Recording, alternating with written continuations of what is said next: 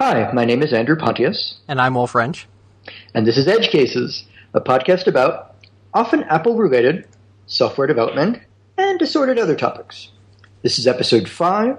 We're recording on Friday, June 15th, 2012. And today's topic is. Third what's today's party- topic? Oh, third party. Sorry, go on. third party libraries. That sounds like a great topic. Yeah, we didn't quite get things uh, uh, synchronized enough for that one. We'll try to do a little better. Um, so this is the last day of WWDC, pretty much over with for the week, except for the drinking, um, which quite a bit of drinking went on this week, um, and a lot of other things. Uh, so, and a lot of things have been uh, mentioned there, but in fact, we're going to go on with our own topic today. So, uh, so I don't know. Anything else you want to talk about before we get started? Oh, I mean, there's uh, basically, I mean, it wasn't just, just too much developer topics that we can talk about yet, but I think the probably the most interesting thing from DubDub that we can't talk about right now is the uh, Retina displays and software support of that on the Mac. Right, right. Have you actually heard about people um, getting their apps ready for that already? I, I know that I uh, I've heard a bunch of people already place their orders, and Right. Mhm. and I was basically ready to hit the buy button myself, so I could you know test my software programs against it.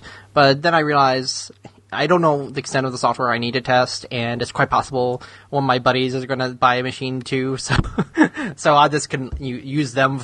If use their machine for the hour that I need to actually test the software and maybe do one iteration on it or something. So I'm, I'm going to see what if my any of my friends buy a new machine first before I, I put it in the cash. Sure, sure. Well, I think there's there's going to be things that are good uh, steps to take in the abstract uh, that you could probably do without even necessarily having a machine to test on because you know you're going to need to do them. Um, but uh, you know, like, like getting getting artwork that's you know the the, the blown up size, four times the size. Sure, but I, you know, and part of me thinks I will have to get a Retina display probably sooner rather than later, just because I think it's probably hard to figure out what artwork looks great on a Retina display that isn't a Retina display. Right, that's true. Uh, maybe you could look at it uh, on an iPad. You know, I actually considered that very deeply. I figured, oh, let's get an iPad 3 and then like VNC it over. But I realized the the pixels will be brought over, and I like I'm pretty sure what will happen is that the Mac will recognize the fact that that's a non-Retina built-in display, and we'll just pump you know 72 DPI or whatever you know 96 DPI, whatever the current DPI is, and not the full Retina dis- uh, DPI. So basically, you would need to full fool the Mac if you think it has a Retina display attached, so it would vend the amount, correct amount of pixels. That then you could push that over VNC. As I I think that's the probably at this point it's probably just uh, easier to buy a Retina display directly. Yeah, right. Well, I was actually thinking you could just, I mean, if you just want to look at the artwork, you could make yourself a, an iOS, excuse me, an iOS application and just put that artwork in it. But even then, you're, you're, it's not quite the same screen, right? Because the iPad is meant to be looked at from a certain distance, and the Retina display on your uh, on your laptop is meant to be looked at at another distance. Again, won't won't quite match. I think you're probably right Yeah, on yeah. that score. Yeah, I thought along those same lines too. You know, let's push the pixel file, I mean the icon file over, and then you could preview it nice and easy. But yeah, it's it's also d- different use cases. Mm-hmm. Okay. So um, the main thing about kind of the Retina display is that is interesting. Um, so we we have um, double the amount of pixels horizontally and vertically, so 4x altogether. And so the software subsystem is actually kind of interesting because and you have this 2x display, but then you'll have um, artwork that uh, on these uh, apps that haven't been up- updated, which is currently most of them, and probably this is you know this, this is the the peak of non-Retina apps. Um, hopefully, hopefully, um, Right. going forward there'll be more Retina apps out there. I know that um, some guys were already bragging they had uh, Retina artwork in their Mac apps ready to go. I think uh, Coda 2 has Retina graphics, Yep. and so it's so if you have like you know the, uh, a Cocoa app that doesn't have any Retina a- assets in it, and it's sitting there, so I guess it's uh, every pixel becomes four pixels, right? Yes. Yeah, and but if you have Retina graphics, then you can actually uh, have it down to where pixel is a pixel, and uh, actually, I guess it, it you know you get the two x assets, and you just kind of scale those into the right position. So yeah, I mean, I'm just I also heard that um, you know, the, obviously on the web, graphics aren't going to be Retina display for a very long time, and probably and probably won't be for a very long time.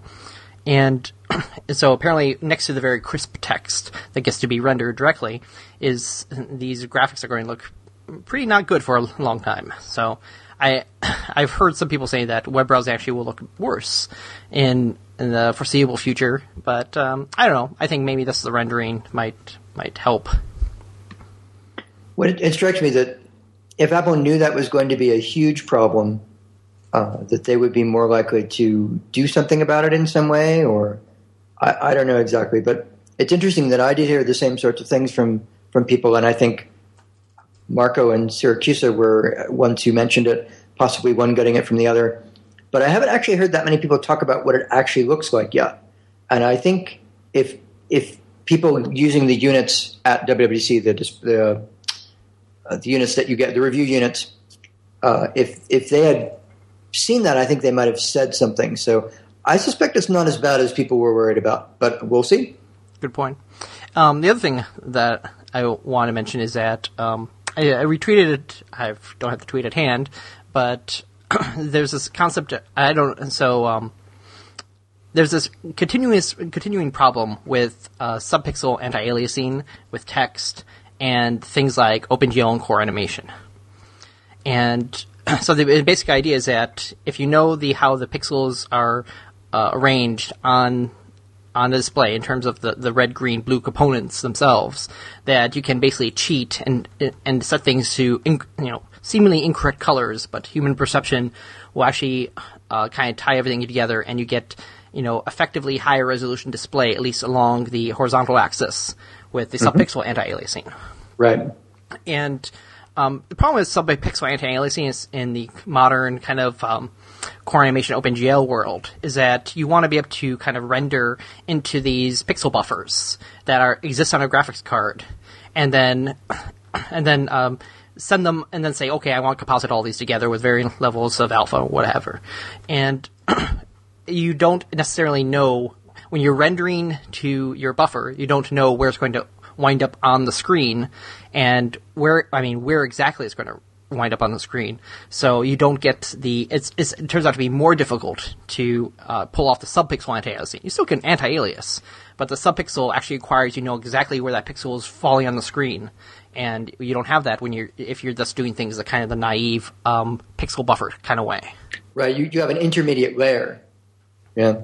Yeah, and so this so um, I know some of the uh, apps that core animation apps, the early ones had you know, it was very visible. I think uh, Twitterrific uh, had this uh, knock against it when they had the new version out that uh, the text. I mean, you you look at text in TextEdit and you look at the text in um, and Twitterrific, and it was very visible. Like the same font would look very different when it was rendered for Subpixel and TextEdit versus the anti-alias in uh, in Twitterrific.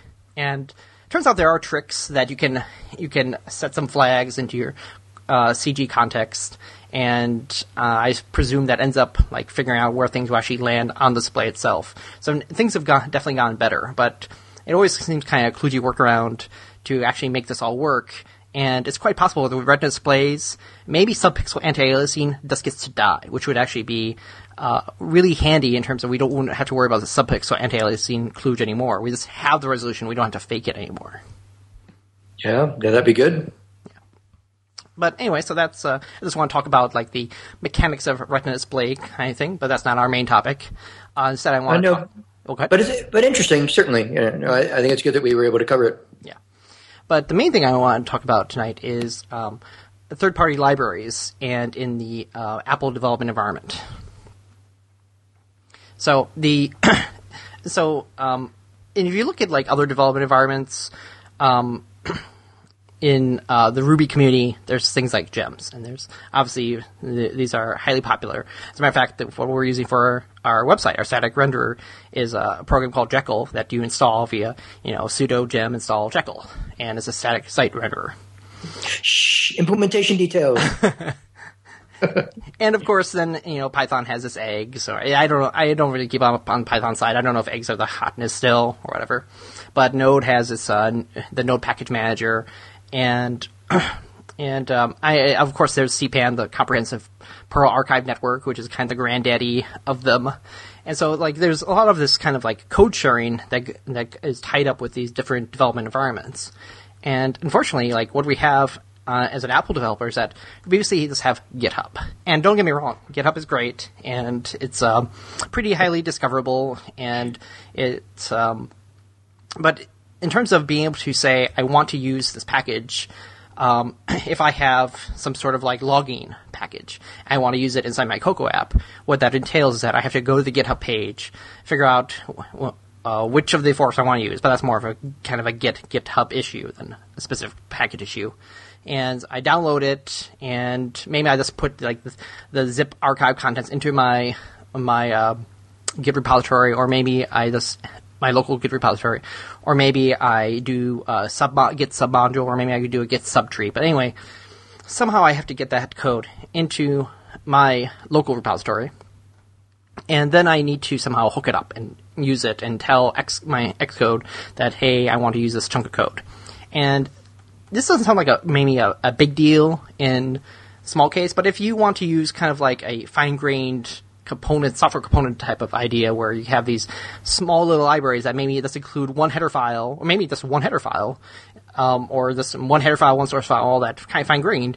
If you start racking up uh, 10 or 20, 20, 30 of these, uh, this becomes uh, a big deal. And if you look at like uh, when we install Jekyll, you can see like it includes like ten other things that ends up including a bunch of other things. And but these uh, kind of on the Ruby side things, they tend to be more fine grained because their their software uh, third party library system kind of supports that, and we have totally lack of support for that uh, from Apple for uh, our developer community, which um, it's kind of bad. It's it definitely stunts the idea of third party libraries and I and so it's a it's a question of like why don't we have a, a good third party plugin library infrastructure type thing? And so there's the you know if you look at like Apple's installer technology, it's we don't actually actually if you could hold on a second because it's interesting because where I'm coming from. I uh, I see what you're saying, but since I haven't used a lot of these other languages which have better systems, I kind of don't know what I'm missing. So I'd actually be interested if you could go in a little more detail about you know what what it is missing. Like what about those other things? So you're saying that those other systems don't require you to just copy over code files. Right. They have a more sophisticated system than that. Could you explain that? Yeah, I mean, uh, usually these guys, uh, these other systems kind of tend to boil down to there's a central repository of open source code, and it's not just like this, um, you know, kind of shared directory type approach, but they tend to have like kind of manifest or or metadata type information that explains this is the package, this is the current version number, these are all the previous version numbers, and this is what the package do, and this is the other packages it depends on, and stuff like that. You see this replicated in um, in gems and and uh, actually the node package manager is actually pretty rocking so that so definitely see it replicated there yeah so you have the centralized place that developers can um, easily push to and then every, uh, other developers can uh, pull from.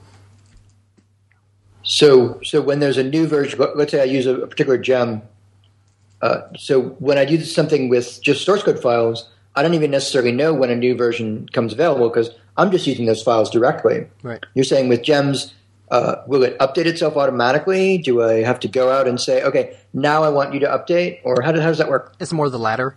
That um, I often thought of like Sparkle for command line tools, but um, that's there's no technical reason that can't be done. It's just um, we we don't have a real good package management system for the Mac, like let's say Debian has or Ubuntu has.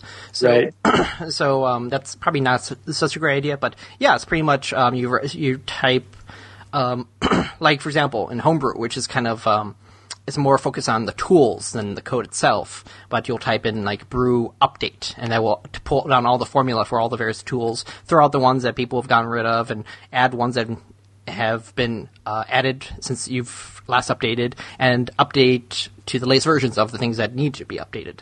And then uh, you can just type brew upgrade if you actually want to go and fetch all the latest of all the formula. Okay. Mm-hmm. So let's see where where was I? Oh yeah. so the the so the question is like, uh, I mean, if you know about like Apple's installer technology, it's really it's it's amazingly bad. It's just it's it's been such a train wreck for so long. And in some ways, you, you look at Apple's installer technology and you, and you kind of hope that they wouldn't actually try to have a reasonable de- uh, dependency management system or a, a software distribution uh, mechanism because it's it's I just can't. It's almost as bad as you can imagine. well, it's like like you don't want them to come up with the ping of installer technologies, right? yeah, right, right. That's a good point. So I, I almost think like Apple can't do like software installation technology like it has a real problem with doing web web ser- websites and web services. It's like it's there's something like lacking in its DNA that seems to have real problems with that. Right. Mm-hmm. But um, of course, so the kind of cynical response to like why we don't have a good third party library infrastructure system is that Apple does not actually want to support a third party library system. In fact, it kind of would hope that this doesn't happen at all. And I kind of got a strong whiff of this when, um, so I have this package called MoGenerator, and I've been revving it for a while now, and we'll probably end up doing an episode on it eventually. Right. But uh, and, it, and, and I use it. I use it where I work. So oh, thumbs up. There you go. And uh, needless, uh, you know, suffice to say that what MoGenerator does is that it takes your core data model and it generates Objective C code. And so it's a fundamentally a code generator. And I forget um, the guy on Twitter who mentioned it, but he was advising people not to use it. And the reason was because uh, co- because it is generating code that adds uh, specifically if you in order to instantiate an NS manage uh, a man, NS ob- manage object is a little bit of a runaround type thing because you need to get its you have to say talk to NS entity description and pass in uh, the name of the class and uh, then manage object context. And it's like you have the classes, you know, you have my class, and you think you just could say, you know, give me one of these. Instead, you have to talk to this other class to give you this your the class you're actually interested in. I always right. view that as kind of a runaround kind of thing. So one of the methods that MoGenerator will generate for you is new and manage object context, and it just right. wraps mm-hmm. that NS entity description, you know, uh, little call uh, a method there. And this guy said, well, you know, that's that's basically a new API, and that's you know a layer on top of what Apple has provided, and you shouldn't use it for that reason. Oh, that's that's BS. I mean, everybody makes their own APIs to simplify system functionality, and if you if you don't do that, it's almost dereliction of duty not to do that in your own projects because otherwise you're cutting and pasting all this boilerplate that may change even. Sure, and I, I viewed that as more kind of an insight into the way of thinking than a legitimate complaint. So was this an Apple engineer saying that? This was not yeah. an Apple engineer, no. Oh, okay. Yeah. Mm-hmm. So the so but it's kind of like this idea that Apple has come down from the mountaintop and has given you these APIs, and if you're using third-party APIs, well, that's a layer on top of the the magical purity that we've given you, and that's a really bad idea. layer on the magical purity. That that's yeah. title title uh, potential right there. So that so that's so the kind of the, the cynical take on why we, have been lacking uh, a real good uh, way for Apple developers to share code is that this is actually not what Apple wants and, is, and maybe is not in Apple's interest. That they would prefer that to use their APIs directly. And if you got to write your own li- layer on top of it, well, that's a layer for you, and you should keep it private. And they will provide everything you could possibly want. Well, so you're actually it, you're going a little further than that, right? Where it's not just Apple saying that; it's that it's that third-party developers have internalized what they think Apple wants. Yeah? Um, I don't say you say they internalize what Apple wants. Well, yeah, I mean, so you're saying that this is what Apple wants, mm-hmm. but what you just said was that another developer who wasn't even work for Apple was right. saying, "Well, do it the way Apple wants." Well, then you've you know you're kind of saying, "Well, we're going to follow Apple's lead, sure. even though we're not Apple." Right. But anyway, right. go on, go on. Yeah, uh, that's pretty much it. Yeah. Of course, the less cynical take on this is this, you know, especially maybe Apple with their installer technology, they know their own weaknesses. I mean, software dependency in general is is an unsolved issue that um, it, there's a reason why we have like package management system for tools and apps, and we have different package management systems for code. And really, you think like one would scale into the other, but we haven't figured that out yet. So it's a, it's a huge, hairy issue that hasn't been solved, and definitely has barely been solved in terms of this one language, let alone across across languages, across different operating systems. So it's a huge mess. And so, and Apple has not shown itself uh, nearly able to even get its own operating system house in order for these uh, kind of dependency management type packages systems. So I don't want to put any faith in them. So maybe they recognize their weakness there and they don't even want to put their toe in the pond. Um, but but maybe they also you know, they just don't have the manpower and they're, you know, spending their engineering cycles on Clang and other things that, you know, advancing the language, advancing Xcode, um, you know, advancing the operating system, and they still want to spend the engineers on it because they don't view it as a real problem. So, you know, probably there's a spectrum here, and um, probably the answer lies somewhere in between. Well, I do think that I mean Apple is extremely conservative about, say, putting out new APIs. Sure. And I think that that feels like it's not quite the same thing, but it feels like something similar in that they're trying to really the, the surface they present to us that we can um, kind of latch onto. I'm kind of thinking a cell analogy, right? yeah, that we're yeah. kind of the bacteria and they're the cell. That's not a really great analogy, but, oh, but there sure you go. A lot of people in Apple think that. But you know, they, so they you know they want to present the, the very least amount of surface area that can get that can get screwed up that other people can start relying on, and in, in all cases, and that means you know, giving you fewer ways to to to use their stuff. And I think that might also have to do, you know, if you if, if they gave us a a way to manage dependencies, that would be a fairly heavyweight set of APIs or set of tools or whatever, and uh, and that would mean that they would have to support that from now on. Yeah, that's a really good point. I mean, I think um, that a lot. I think uh, uh, maybe even most Apple developers don't understand that uh, this this restriction that Apple does want to totally minimize surface area between what they write and what you write, and and often they'll actually go too far with this. A great example is NS sort descriptor. Like what is it? I think it was a uh, release in 10.4 or something, and you had the uh, init with uh, init with something where you have the key and you have whether it's sorting as uh, whether it's ascending or descending, but they wouldn't give you the convenience method of you know ns sort descriptor sort descriptor with you know blah, and instead you had to do the alloc init and and the of course back then also the auto release, and that was also the one where you tend to want to put that into an NS array. And so it ended up being like this was one of the things that was great to trot out. Like this is how you sort something in Ruby, and it's you know this short little thing, and this is how you sort things in in uh, Cocoa and it was like these horrendous nesting of brackets because it's like NS array, array with object, right. open, open, open, you know, left brace, left brace, and a sort descriptor, and it just it w- and because like the method name didn't have multiple colons in it, it would even wrap very nicely. Like uh, I think uh, Wil Shipley called the kind of the lining up colons as kind of like make your code like look like a haiku kind of. He meant as a backhand compliment, or actually probably that's an insult. But I really like the and colons. I think it has um, readability, especially if you're trying to use uh, less wide windows. But uh, yeah, it just it was horrendous, and all because they didn't want to give you that one additional class right. method, right? Right, one more API, right? Sure. And so, so what happens is like the first category that everyone would write is their own version of NS sort, of you know, sort descript, sort descriptor with blah blah blah, and of course, then it ended up being conflicting in the next version of Mac OS 10 because they finally gave it to us. So that's a, that's one example of when Apple's like goes too far in terms of trying to minimize that surface area and ends up just creating a mess. One, one, one more thing for me is, you know, it's it's not just that there was you know Apple on one side and and and every other developer on the other side. You know, there there are personalities involved in all of this stuff as well. So you know, keeping the right, keeping the same vision uh, of of where you are now and where you're going. It can be it can you know and it, Apple's a huge company, so there's mm-hmm. lots of different members of different teams that that may say, well, no, yes, we are going to do this. No, we are going to do that.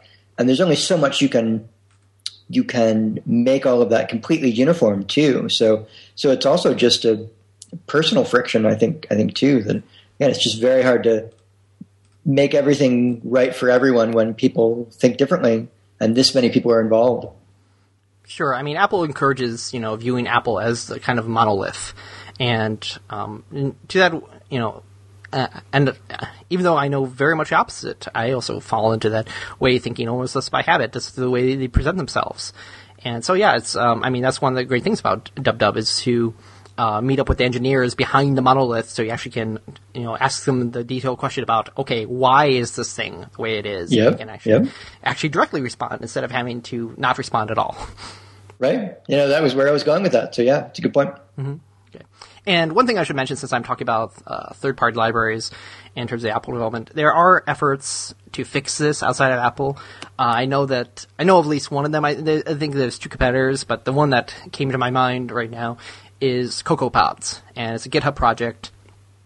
And I know uh, they've been working on uh, basically how it works is that I think it's a gem. I'm not sure even what, what the underlying technology is, but it actually will it hooks into some sort of shared database that people can upload to, and actually it uh, contains code that can rewrite your Xcode project file, so you can somehow invoke the CocoaPods to say, "Hey, I want to install, you know, uh, this new logging package," and it will actually download the code, rewrite your project file, or maybe it's a workspace thing, I don't know, but it will somehow rewrite your Xcode data to include it and then you're good to go, supposedly. Um, I know it has uh, a few issues, at least it did last time I looked at it, in terms of um, how it integrated things, and and it's a complicated issue, obviously.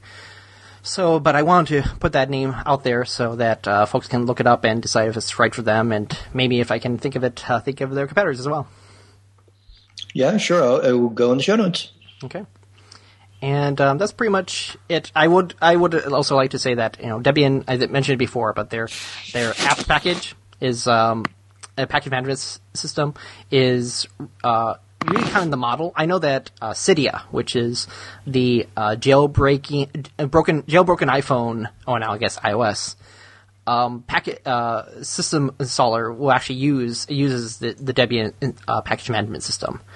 And so that seems to be kind of like the standard bearer for real world deployed dependency management kind of package management things. Um, although I will say that I don't know if if a Debian system does this, but I know that Node's package manager, you can actually have um, incompatible versions of modules that you depend on and have them be simultaneously installed. And uh, so if I if my package depends on 1.x of your package, and then uh, 2.x comes out, and all my other modules require the new 2.x, but I'm I incompatible will never be upgraded. Uh, npm will actually support that, and will give you a coherent environment there where everyone's talking to the one version that they want to talk to. So um, so that's mm-hmm. uh, obviously that's a really tricky problem too, but they seem to have mostly solved it. So this thing is not you know it's it's I would say it's rocket science, but it's been solved rocket science. So um, I would definitely like to see like the Apple developer community kind of catch up with this, but I don't know if we can do a full-on correct job without Apple support. And right. actually, with Apple's installer technology, I'm actually scared if Apple actually, you know, actually starts defining the rules. So I, uh, so I don't know if there's a win here. Right. Well, certainly the the, the case that you mentioned, you know, the ability to keep two uh, incompatible versions available to the right clients at the same time. I mean, it does sound, it does seem a bit like magic to me because there aren't any systems that I know about that I use every day that can do that. And so, if that exists, you know, that would be great. Yep. Okay. That's, so, so that, it, yeah, that pretty much wraps up for my topic. Okay.